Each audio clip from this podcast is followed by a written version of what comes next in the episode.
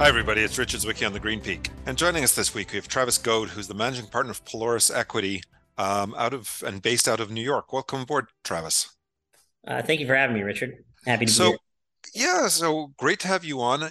Just recently, um, Pelorus announced a deal with TerrAscend for about $45 million in new capitalization.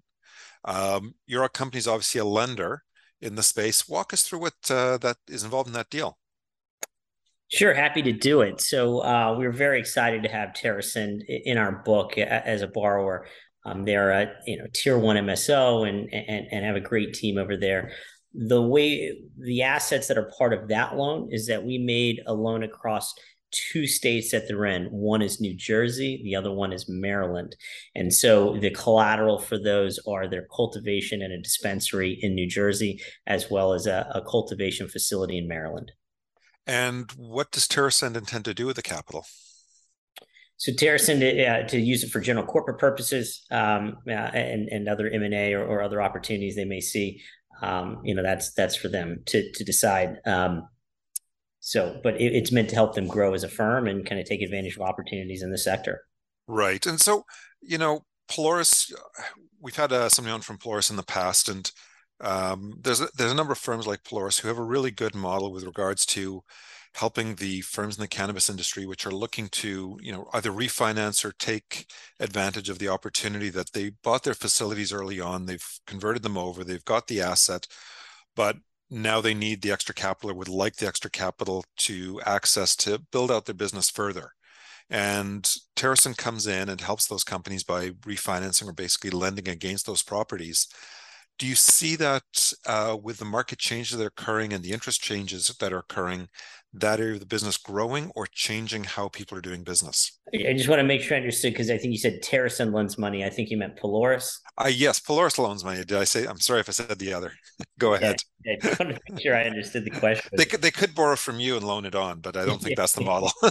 not not quite the the model that, that they're targeting. Um, the um, uh, so yeah, the, the, interest rate environment is interesting. What we're seeing across both cannabis and non-cannabis is that risk is just repricing. So when you see things such as T-bills yielding four percent, um, it's just a different world we're operating in today than we were, you know, for the last probably 12 years. So uh, you're seeing volatility in, in equities where S&P is down 20% year to date uh, and, and kind of rate volatility moving around a lot. So yes, that's impacting anybody that's in the credit markets and it's impacting anybody who is a, a borrower of, of credit markets or needs to access them. So, um, you know, we're still enjoying inflows into our fund. We've really shifted to more of a floating rate loan model on a go forward basis to kind of maintain that attractive spread for investors, um, you know, relative to, to other investment opportunities in this environment. But um, you know, anytime you see volatility, it impacts people. But um, you know, we're still finding great opportunities to deploy capital to strong sponsors, you know, such as TerrAscend. Right. And when when you loan out to firms in the industry, how do you price them? Like you've got a floating interest rate, and obviously it's going to be X over prime or X over market. How do you structure? Yeah, so we, we've we we structure our loans over the what they call the secured overnight funding rate, which is the new LIBOR. Yep. Um, LIBOR is getting phased out because it was not a it was a self-reported number when nobody actually really borrowed in the uh, overnight markets, and so um, the SOFR market has replaced that. And so we quote our loans on a spread over the SOFR. Um, they'll have some you know upfront uh, origination uh, points or OID. Uh, in some cases, they'll have uh, some warrants as well, um, and uh, but it's all priced on a spread over the one month SOFR. Okay, okay, and you know companies that are, that are looking to deal with that, obviously. You want you're looking to deals with companies that are more established or have strong assets and a model that you know on a go forward basis can support it.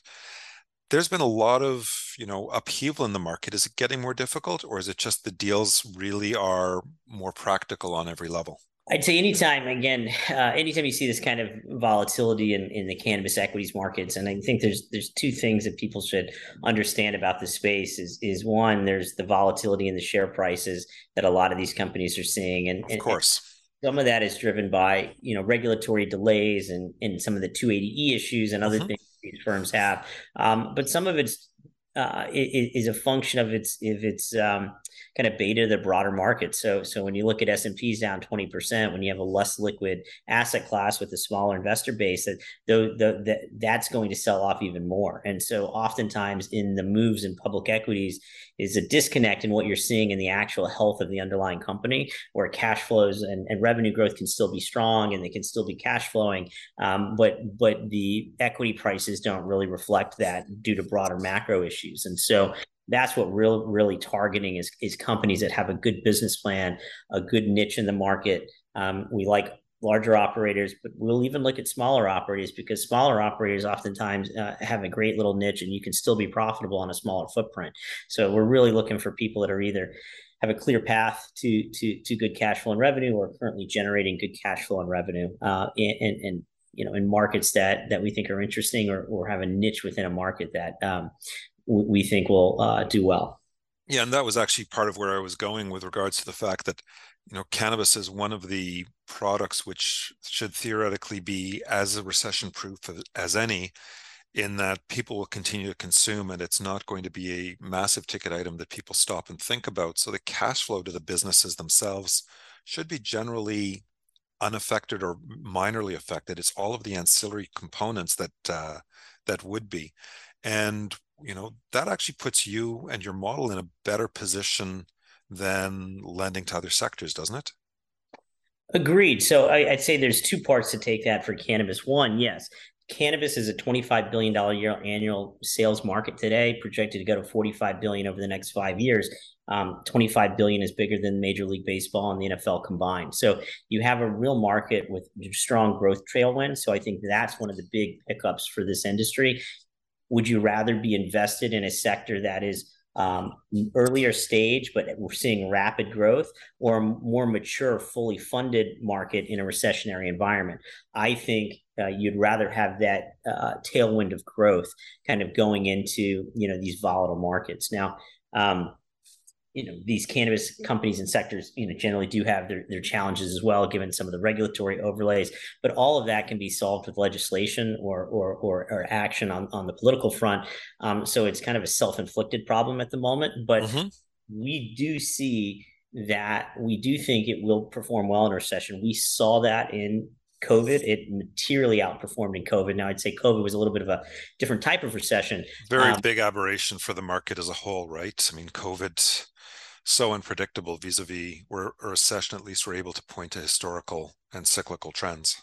Correct. No a- absolutely. And so that's what we're seeing here. I, we do expect it to be kind of like alcohol and some of these other industries that are typically you know quote unquote recession proof um, what you typically see in those markets is that you know consumption goes up um, but you know price point goes down. And so um, you know, looking for, we think you'll probably see a similar dynamic here in cannabis.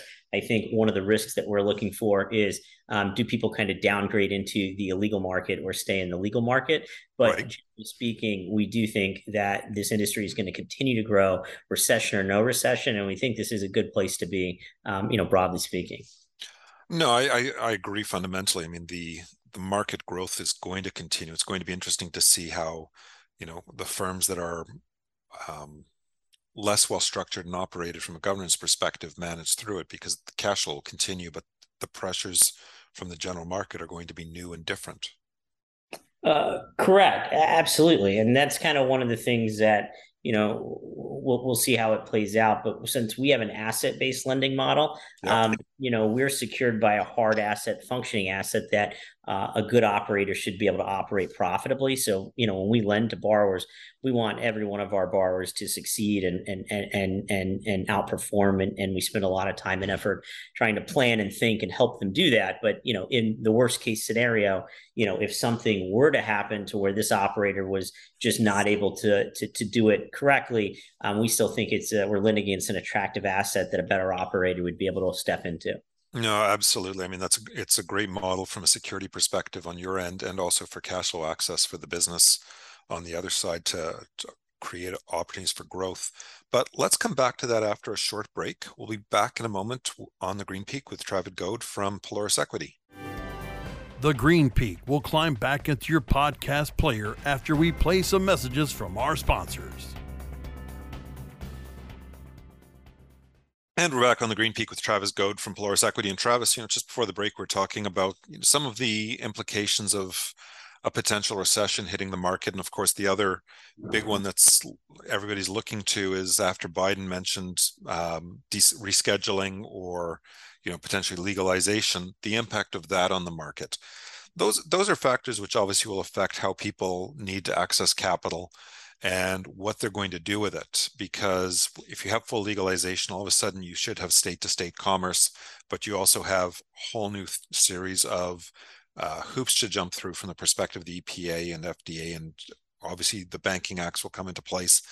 Those are things, though, which shouldn't really affect your business in terms of people will still need the same access to capital and the structure stay the same, or will the uh, ability of the traditional banks to get involved impact you in a way that uh, people aren't foreseeing? Yes, a, a broad-based descheduling or legalization would be tremendously positively impacted for the industry and and ourselves included. Um, and so, you know, we, we think that would be, a, you know, obviously a huge step. It seems like that's a little bit farther off, but you know, I think uh, it's still a ways out, despite everybody's excitement. personally, Correct. I mean, if you look at you know some of the research reports out there, that descheduling can take a while, um, or or or you know a broader legislative um, change. So we'll see. We're hoping that safe banking will pass, um, you know, sooner rather than later, to, to, as a as a step in the right direction. Um, but the way we look at this is because we're cannabis we don't have the same access to traditional capital markets that mortgage REITs use to fund themselves um, that are non-cannabis. And so, in that world, uh, where uh, and and we were the first cannabis debt fund to ever issue a senior unsecured corporate bond. We raised $50 million last year that way. We got triple B plus rated, investment grade rated by Egan Jones. So we're pushing that access for us and um, to to get that, but we don't. And so in, in that world where it's descheduled, I can go issue bonds at a cheaper rate than I was able to last year.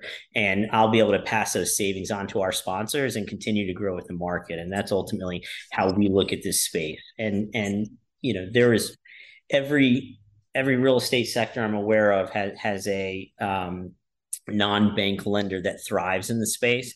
Yep. And you know, I'll use one of the most extreme examples, um, which is you know multifamily lending. So multifamily lending um, if you, are familiar with that rental apartment loans, that that market is largely dominated by Fannie and Freddie. I think they do about 95% of all rental property real estate loans in the country.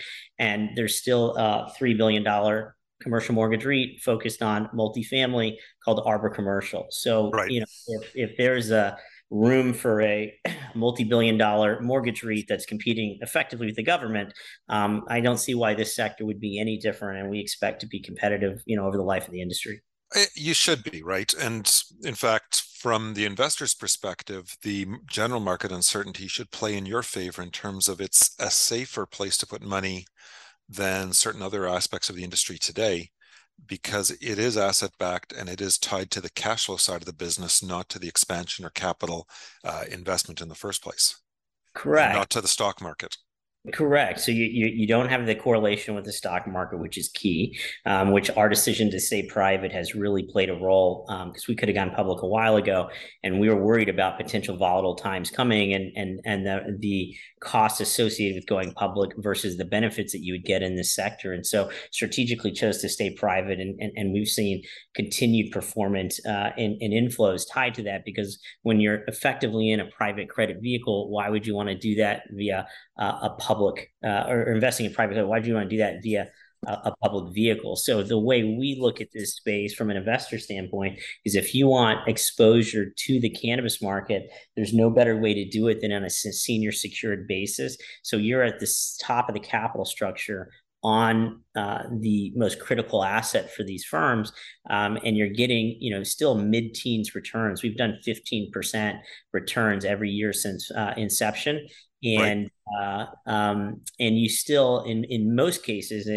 particularly this year, apart from the TerrAscend transaction, is we've gotten warrants uh, on most of the transactions we've done this year. So you get some of that sweetener and and equity potential upside, uh, but you are in a very secure uh, position and, and getting an attractive yield. And how often do the investors get paid out? We do monthly distributions. So that's something that's really important for investors mm-hmm. to think about. You actually get paid monthly, and actually a good percentage of our investors reinvest that. So you actually can benefit from monthly compounding, which right. increases your yield even more um, tied to that. So these aren't some kind of phantom IRR on projections. These are actual cash distributed to investors. Right, which in today's market is even more important than ever. Let's face it. Um, so, yeah. how big is the capital pool for Pelorus? Because companies, you know, who are needing to access, obviously want to know they're going to speak to somebody who has enough heft, but also that they're not too that they're not too small and they're not too big. Correct. So we we have 370 million in AUM today. Mm-hmm. We were the longest running commercial real estate lender focused for the cannabis sector. We closed our first loan in 2016 and we've done over 500 million in transactions since inception. We're the only lender that I'm aware of that have actually has a track record of deploying the capital, having it repaid and then redeploying it again. So um, we are, are, we have a proven lending model where I think some of the more recently launched competitors, um, you know, I'm not sure if any of them have had a loan payoff yet. So, um, you know, I think our model is proven, um, and we we're structured as an evergreen fund, and right. so we continually to raise money every month. So for instance, uh, so in the first of every month, investors come in, and and this year we've averaged kind of 10 to 15 million a month in new equity that comes in mm-hmm. um, that allows us to go out and continue to lend. And people who want to invest through you, or you know, they're looking to participate in the market, but they like to use a vehicle like this.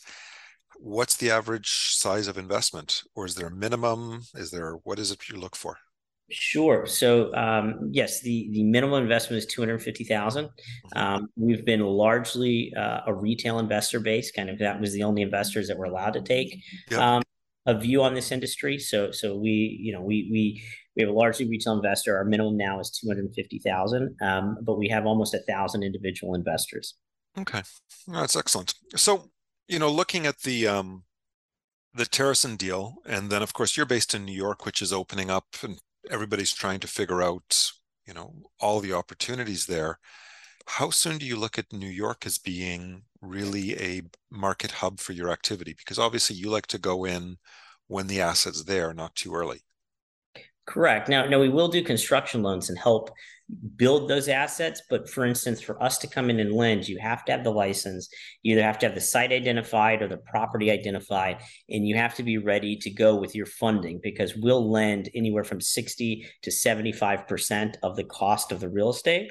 And mm-hmm. so there's an equity delta that these borrowers and, and sponsors need to come up with. So once you've lined up your equity, you've got the site identified, you have the license, you're ready to go. That's when we would come in and fund, whether that's a construction project or if it's already operating as well. Now, New York has taken a slightly different tactic on, on how they they went about it, both from uh, a dispensary perspective, um, you know, you know prioritizing you know the social equity applicants et cetera um, and getting those open first. And then there's different um, you know they're still rolling out exactly the the, the framework around cultivation. So um, i think we're definitely interested in new york. We think it's going to be a, a, large market. I think there's still a little bit of uncertainty as about uh, you know how that market will be structured and um, you know when the right time is to enter but we're certainly looking at it closely. Yeah, no, it's a uh, a very interesting market with everything that's going on there and the uh, the opportunity. I mean, after California, it's going to be the largest market in the states, right? So it's uh, the growth there for everybody in the sector is massive. Um, Travis, we do have to take one more short break, but we'll be back in a moment on the Green Peak with Travis Goad from Pelorus Equity. The Green Peak will climb back into your podcast player after we play some messages from our sponsors.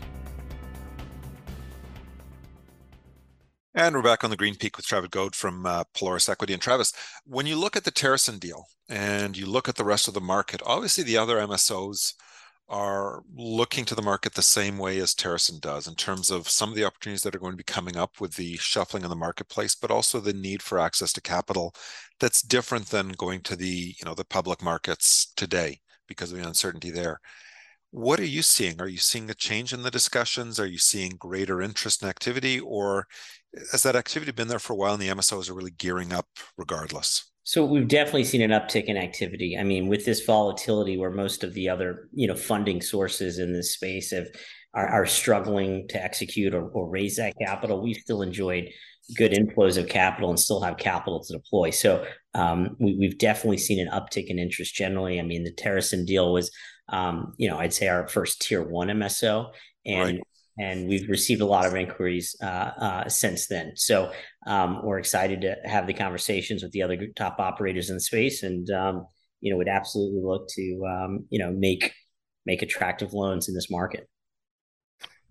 Right, and so the MSOs that are looking though that you encounter, how many states are they looking looking to deal in, or is it really? Are you looking at the big broad ones, or are you really finding it's at all levels?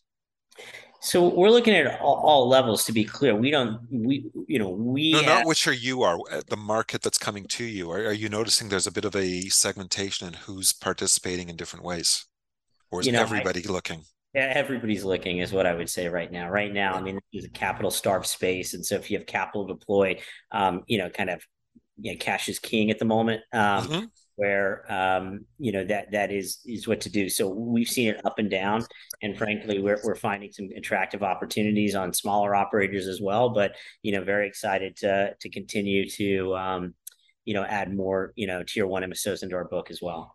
Right. So how does that tie into your pipeline? Because you're going to have some small, you're going to have some medium, large. Is it, you know, is it a bit of a pyramid where, as it would expected, there's the mass at the bottom and very few at the top, or are you noticing it bulging in different areas that would be out of the norm? Yeah, it's an interesting question. We're seeing it up and down. I mean, our view on the market is we want diversified exposure. So, yep.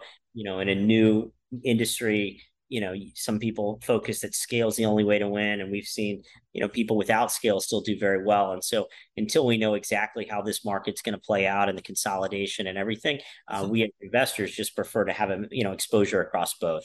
Um, so you know, I would say that as a firm growing as quickly as as we've been growing, um, sometimes it lumps in certain parts of that bulge, as you put it, um, but evens out over time. So, you know, our goal is to, on our way to stabilization of size, our target raise is is, is a billion dollars, and and you know we're we're we're quickly making our way towards that. Right. Um, is that when we get to those kind of stabilizations, um, you know, uh, you know that that'll uh, we'll be able to have a better answer that on a, on, a, on the perfect stabilization portfolio in our view.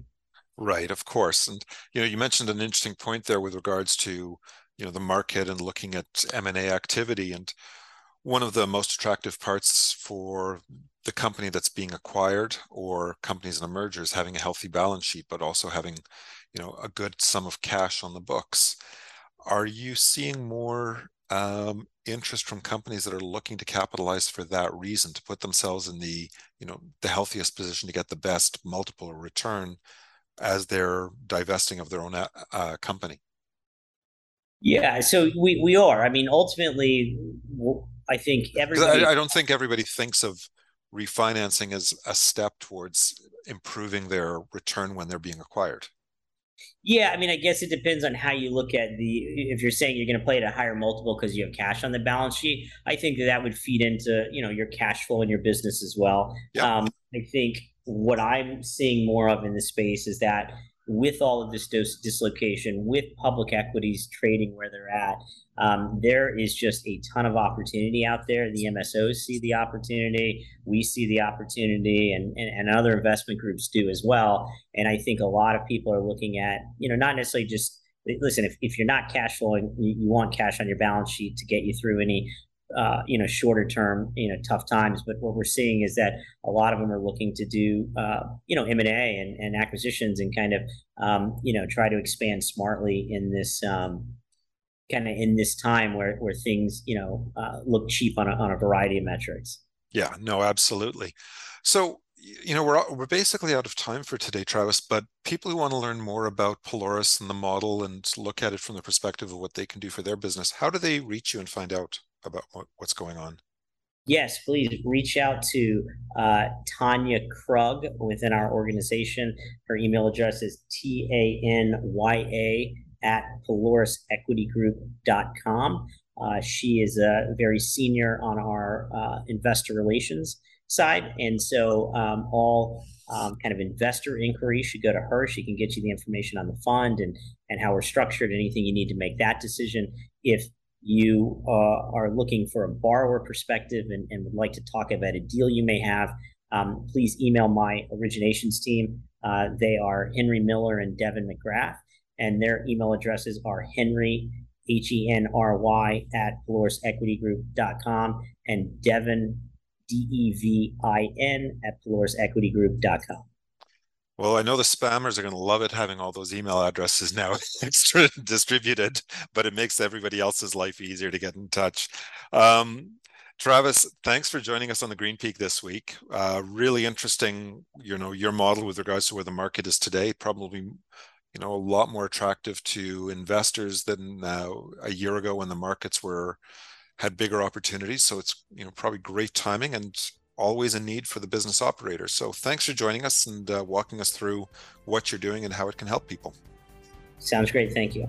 All right. And thanks everyone for listening. We'll be back again with you next week. I'm Richard Zwicky on the Green Peak.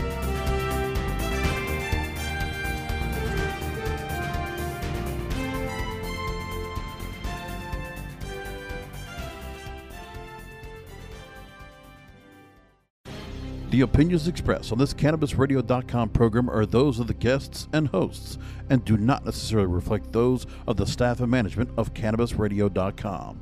Any rebroadcast, republication, or retransmission of this program without proper consent is prohibited.